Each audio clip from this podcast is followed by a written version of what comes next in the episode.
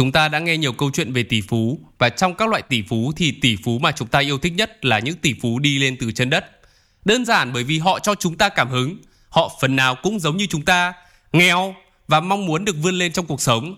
Khác với chúng ta là họ đã tìm ra chìa khóa thành công mà họ mong muốn, còn chúng ta thì vẫn chưa thể vì nhiều lý do khác nhau. Nhưng mà tuy nhiên thì tỷ phú tự thân là một cái khái niệm mà không được thực tế cho lắm. Sự thật mà những tỷ phú này không muốn nói đến, đó chính là để thành công như vậy, họ cần và đã nhận được sự hỗ trợ của rất nhiều người khác.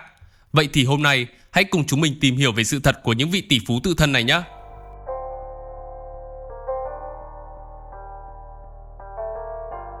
Chào mừng các bạn đến với series Đồng ra đồng vào, nơi chia sẻ góc nhìn của người trẻ về tài chính.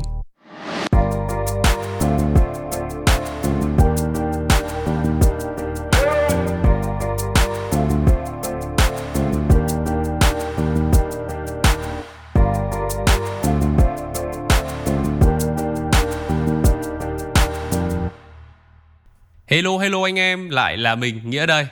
Dạo gần đây thì tôi mới tập chơi top top thì tôi gặp phải cái trường hợp là cái trang for you của tôi ấy nó toàn là những thứ mà phải nói là nó rất suy đồi làm gương xấu cho bọn thanh niên.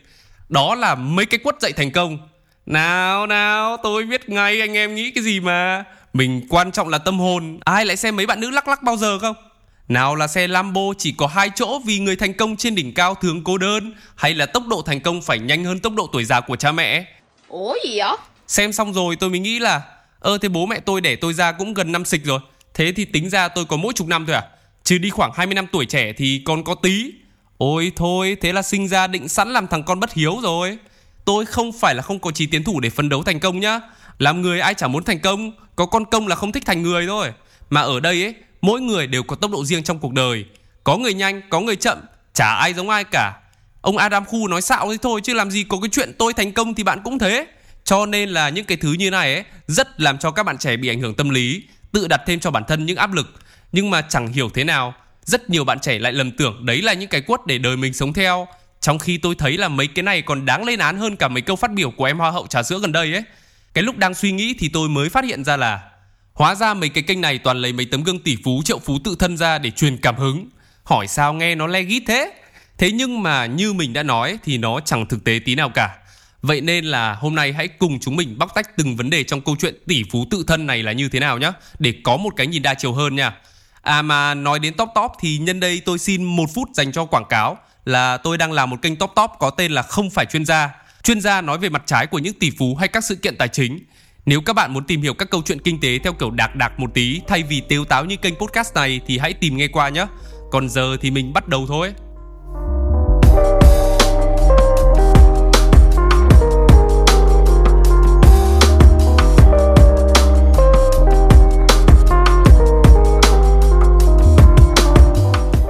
Có một lý giải rất đơn giản cho việc là tại sao chúng ta thích xem những vị tỷ phú, đặc biệt là những vị tỷ phú tự thân Hình ảnh về một tỷ phú tự thân là một ý tưởng rằng họ đã đạt được thành công và tài sản của mình. Và những câu chuyện hấp dẫn nhất là những câu chuyện họ đã bằng sự cố gắng và can đảm vượt qua những trở ngại trong cuộc sống để chinh phục giấc mơ của mình, từ đó tạo ra cuộc sống tốt hơn cho chính họ, những người xung quanh và toàn xã hội. Hơn nữa là xã hội thì người giàu có muôn kiểu, nhưng nhìn chung thì sẽ có hai kiểu giàu, chọc phú và quý tộc. Chọc phú là những người giàu lên nhưng không phải nhờ công sức của họ. Đó có thể là thừa kế tài sản khổng lồ từ cha mẹ để lại, hay trúng số, ôn in sổ đỏ xe cộ vào một mã nào đó trong năm 2020 hoặc là lừa đảo để có thể đạt được ý đồ của mình mong muốn, từ đó kiếm lời. Mà bởi vì nó không phải là công sức của họ nên họ không trân trọng nó, từ đó cách sử dụng tiền bạc của họ không giống như những người khác và phần nào nó sẽ ảnh hưởng đến xã hội. Ngược lại với chọc phú thì đó là quý tộc. Mình gọi là quý tộc thôi vì cũng không biết chọn từ nào để phù hợp hơn. Chứ mấy anh quý tộc châu Âu ngày xưa thì cũng nhiều ông chọc phú bỏ xứ ra, có làm gì đâu toàn leo lên đầu dân thuộc địa. Nhưng mà thôi, cứ gọi tạm là quý tộc nhé. Quý tộc là những người mà kiếm được tài sản to lớn và trở nên thành công nhờ những cố gắng của bản thân. Và vì mình tự thân vận động nên sẽ hiểu giá trị tiền bạc mà mình kiếm được ra hơn, từ đó sẽ có những hành động ý nghĩa hơn và tạo ra được những giá trị không chỉ cho bản thân mình mà còn cho cộng đồng. Cùng với đó là chúng ta luôn đam mê một lý tưởng là sự cố gắng được tưởng thưởng bằng một kết quả tốt. Vậy nên là khi nhìn thấy những người giàu kiểu này, chúng ta cũng cảm thấy mừng cho họ, nể họ và muốn được học hỏi, noi gương theo những gì họ đã làm được. Nhưng câu chuyện có thể khác đi hơn nữa nếu như chúng ta cảm thấy được sự đồng cảm với những vị tỷ phú, triệu phú này phải không nào? Mình là người nghèo, gặp những người có hoàn cảnh tương tự thì mình cũng rất đồng cảm với họ mong là họ sẽ có cuộc sống tốt hơn. Nhưng mà giờ thì ngược lại, mình nghèo, khó khăn, đi làm công ăn lương ngày 8 tiếng, tối về làm thêm nuôi một giấc mơ ngày mai tươi sáng. Khi nhìn vào những vị tỷ phú triệu phú này, chúng ta biết được rằng họ cũng từng có xuất phát điểm giống chúng ta, cũng trải qua những gì chúng ta trải qua, thì lúc này là cái cảm giác là có một cái động lực để tiếp tục tin vào những gì bạn đang làm vì một tương lai tốt hơn. Điều này rất là tốt, mình không có vấn đề gì với chuyện đó. Nhưng mà tuy nhiên là những câu chuyện này càng ngày càng có phần nào bị méo mó đi khi mà thời đại của truyền thông và thông tin bùng nổ như hiện nay. Thời nay thì có danh tiếng, tên tuổi, nhiều người hâm mộ và tôn vinh thì nó như một đặc quyền trời cho vậy. Những gì bạn nói thì những người tin tưởng bạn, hâm mộ bạn, sẵn sàng đứng lên cùng bạn vì bạn. Đơn giản vì lúc này bạn là người có ảnh hưởng tới họ. Đó là lý do mà nhiều tiktoker có tí tiếng là hay bị ngáo quyền lực vì thế. Bởi như một thứ mà nhẹ nhõm Peter Parkour không có đã từng nói là quyền lực to lớn đi kèm với trách nhiệm to lớn. Nhưng mà quyền lực thì nó luôn có một sức hút mãnh liệt, khiến cho con người ta bất chấp mọi thứ để trở nên nổi tiếng. Chính vì vậy mà những câu chuyện truyền động lực của những vị tỷ phú này càng trở nên méo mó. Đó chính là khái niệm tỷ phú tự thân.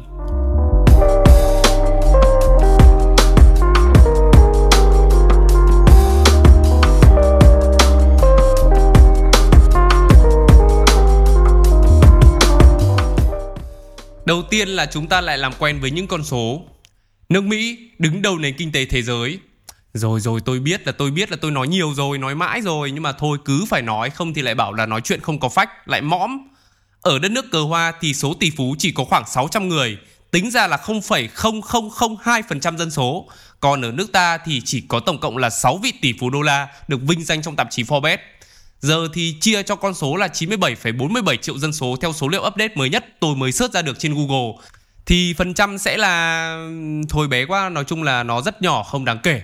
Đấy là con số đấy nhá. Nó không nói dối nhá. Tỷ lệ để trở thành tỷ phú là bé tí thế thôi. Bây giờ thì sẽ đến phần phân tích cụ thể vào từng trường hợp nhá. Mình sẽ lấy ví dụ của các tỷ phú nước ngoài Tại vì là tỷ phú Việt Nam mà so với tỷ phú nước ngoài thì nó cũng cách xa nhau lắm Nên là tính trên mẫu số lớn mà pick những ông to nhất ra cho nó tổng quát Đỡ bị động chạm đến các bác ở Việt Nam, Nó không hay cho lắm. Trong ngoài mấy ông ở Tây Tàu cho nó dễ, Người ta cũng không quan tâm mình nhỉ Một vị tỷ phú sẽ không bao giờ đạt được mục tiêu chỉ với một mình bản thân họ. Họ đạt được mục tiêu bằng những sự kết hợp của ba điều sau. Một là tài sản và đặc quyền của gia đình. Hai là sự khai thác lao động. Và ba là sự giúp đỡ của chính phủ. Hãy bắt đầu với cái số 1 Tài sản và đặc quyền của gia đình giải thích cho sự thành công của rất nhiều tỷ phú ngồi ở đỉnh của hệ thống xã hội chúng ta. Chúng ta đã thấy vai trò lớn mà tài sản gia đình đã đóng góp trong sự thành công của một số tỷ phú nổi tiếng tự thân. Nếu các bạn chưa biết thì hãy nhìn Jeff Bezos. Jeff Bezos thích kể về một câu chuyện một chàng trai trẻ xây dựng đạo đức làm việc mạnh mẽ tại McDonald's. Ông ta thích nhấn mạnh rằng chính nhờ công việc chăm chỉ ấy mà ông ta cuối cùng cũng có được một chỗ tại Princeton, sau đó là đến Wall Street và cuối cùng đã thúc đẩy ông ta trên một ngày nào đó mạo hiểm tất cả với ý tưởng điên rồ về việc bán sách trên internet. Câu chuyện của ông ta đã đến một điểm dừng đầy kịch tính khi mà ông ấy bắt đầu Amazon từ một gara chỉ với một giấc mơ và nó đã tiếp tục một cách thỏa đáng khi mà công ty của ông ta trở thành gã khổng lồ internet như ngày nay. Câu chuyện này thì tất nhiên là đã được tô điểm và mặc dù từng yếu tố riêng lẻ của chúng có thể là không sai, nhưng mà hình ảnh tổng thể mà chúng mang lại là một lời nói dối. Bởi vì không phải chỉ mỗi sự mới lạ của Amazon đã đưa nó trở thành gã khổng lồ internet mà cái phần ông ta quên không kể cho bạn là khoản đầu tư 300.000 đô la từ cha mẹ của mình đã giúp ông ta rất nhiều trong giai đoạn đầu tiên. Vì vậy nên là tôi không ngạc nhiên lắm khi phần lớn tỷ phú có những lợi thế tương tự. Nhưng mà đặc quyền đầu thai không thể giải thích cho sự thành công của mỗi tỷ phú. Vẫn có những người có hoàn cảnh khó khăn chứ, chỉ là số lượng mà họ xuất thân từ gia đình có điều kiện chiếm đa số thôi.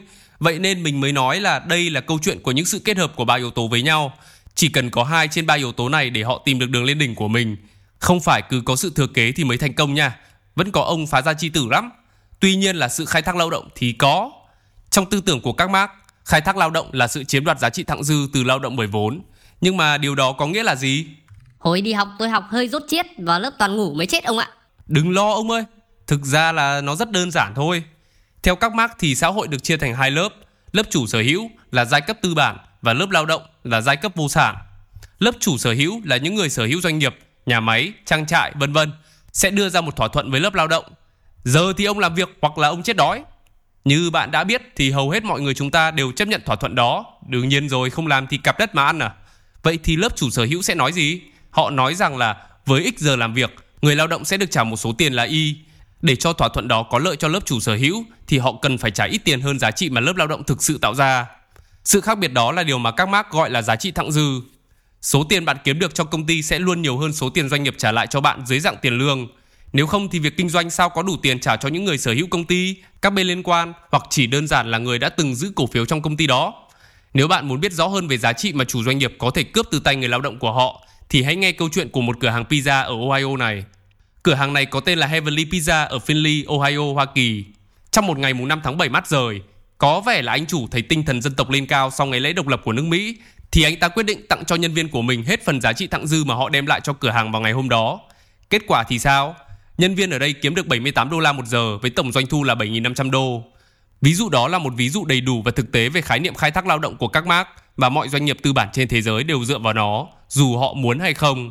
Những ví dụ phô trương nhất, tất nhiên là những gì chúng ta thấy với các công ty của tỷ phú, trong đó người đứng đầu, người không còn làm việc hoặc chỉ từng giữ cổ phiếu trong công ty lại rời đi với hàng trăm triệu đô la mỗi năm.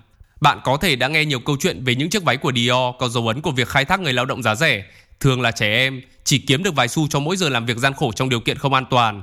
So sánh điều này với tình trạng tỷ phú của những người đứng đầu là Bernard Arnault, ông trùm ngành thời trang xa xỉ, thì rõ ràng là nó cũng không công bằng cho lắm phải không nào? Việc tối ưu chi phí và làm mắc binh kết quả đầu ra để rồi thu về lợi nhuận khổng lồ là điều mà bất cứ ai cũng muốn làm khi kinh doanh. Thế nhưng để mà nói thì đôi khi nó lại là một sự bất công khá lớn với những người có liên quan, đặc biệt là tầng lớp lao động. Và làm thế nào mà hành vi này lại làm cho một người tỷ phú được coi là tự thân cơ chứ? Họ sẽ là ai nếu không có những người lao động của mình? Việc này đưa chúng ta đến với điều số 3, sự giúp đỡ của chính phủ. Nhiều tỷ phú trên thế giới hay chỉ trích chính phủ để bảo vệ một lý tưởng cao đẹp nào đó mà họ hướng tới. Thế nhưng ở một góc độ khó nhận thấy hơn thì họ lại hưởng lợi từ chính phủ nhiều nhất. Điều này là một sự giả tạo to lớn. Elon Musk có lẽ là một trong những ví dụ dễ thấy nhất. Elon Musk là một vị tỷ phú mà rất rất nhiều người thích, nếu không muốn nói là vị tỷ phú được yêu thích nhất thế giới, nên fan anh rất đông. Nên là trước khi nói về anh Musk thì mấy anh em fan bình tĩnh nghe tôi kể câu chuyện này theo một khía cạnh khác, khác với những gì bạn thường được nghe để có thêm một góc nhìn khác hơn nhé. Chứ đừng vội ném đá tôi bảo tôi bú phêm thì dở lắm. Anh Musk là một vị tỷ phú mà nhiều người ví như Tony Stark ngoài đời thật, vì anh ta có những thành tựu và phát biểu mà theo giới báo chí nói là vì nhân loại. Anh Musk thường nói về các chính phủ trên thế giới và đương nhiên là cả nước Mỹ của anh bằng những từ ngữ phải nói là giống như anh em nói về người yêu cũ vậy. Elon Musk thường chỉ trích quy định của chính phủ và bảo vệ mạnh mẽ niềm tin rằng thị trường nên tự do phát triển theo cách mà nó muốn. Tuy nhiên là các công ty như SpaceX, Tesla hay SolarCity sẽ không có hy vọng tồn tại mà không có 4,9 tỷ đô la vay mượn và ưu đãi thuế khủng khiếp của chính phủ từ việc hỗ trợ các chương trình môi trường. Mình sử dụng anh Musk làm ví dụ, nhưng bản chất của nền kinh tế hiện đại của chúng ta là trong suốt toàn bộ chuỗi sản xuất, các khoản trợ cấp của chính phủ được cấp từ tiền công chỉ để lợi nhuận được tư nhân hóa bởi những người tích lũy tài sản ở mức mà chúng ta chưa từng thấy. Nghiên cứu dược phẩm là một ví dụ điển hình khác về hiện tượng này, nơi mà một lượng tiền lớn của chính phủ tạo ra những đổi mới cần thiết cho cuộc sống con người, như là thuốc cứu người chẳng hạn, chỉ để cuối cùng là bị tư nhân hóa bởi các ngành tư nhân, nơi mà lợi nhuận chắc chắn sẽ nằm trong tay một số giám đốc điều hành. Họ làm tăng giá và để cho hàng triệu người không có quyền tiếp cận với chăm sóc sức khỏe mà họ cần. Đây không phải là tầm nhìn mà những người ủng hộ thị trường tự do đang muốn hay sao? Nơi mà lợi nhuận điên rồ của họ được biện minh bởi tất cả các rủi ro mà đổi mới mang lại. Trên thực tế thì họ được hưởng lợi từ hệ thống tiền công lớn nhất trong xã hội chúng ta. Chưa kể là những tỷ phú này lợi dụng vào các kẽ hở của luật pháp để né tránh các khoản thuế, để lại những khoản thuế má này cho người dân. Những công trình công cộng như đường xá, cầu đường, bệnh viện, trường học, vân vân đều xuất phát từ tiền thuế của chúng ta mà ra. Như vậy đồng nghĩa với việc họ để lại trách nhiệm này lên vai những người khác, những người còn khó khăn hơn họ rất nhiều.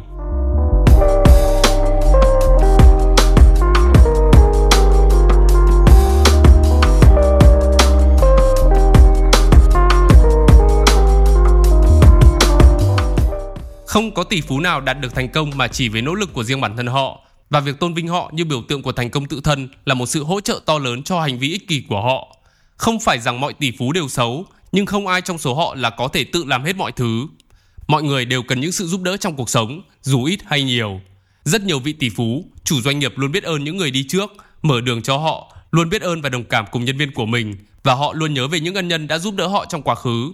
Vậy nên hãy nhìn nhận một cách thực tế về câu chuyện tỷ phú tự thân, nó không có thật.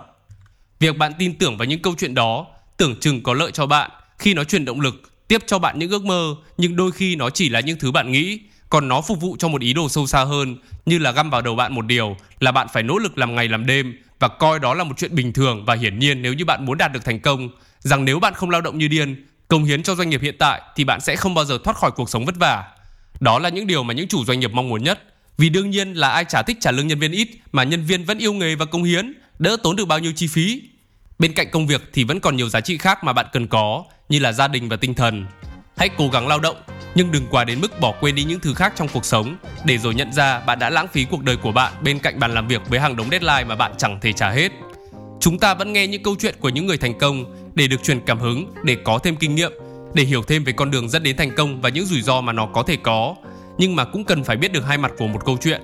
Đừng quá mù quáng tin tưởng vào một điều gì đó để rồi nhận ra là mình đã chẳng làm đúng với những gì mình tin tưởng nữa. Mỗi người sẽ có một tốc độ riêng, hãy tin tưởng vào quá trình, đừng nhìn vào kết quả hay quá tin tưởng vào lời khuyên của người khác mà nghi ngờ chính mình. Còn bây giờ, mình là Nghĩa và chúng mình là Young and Wealthy.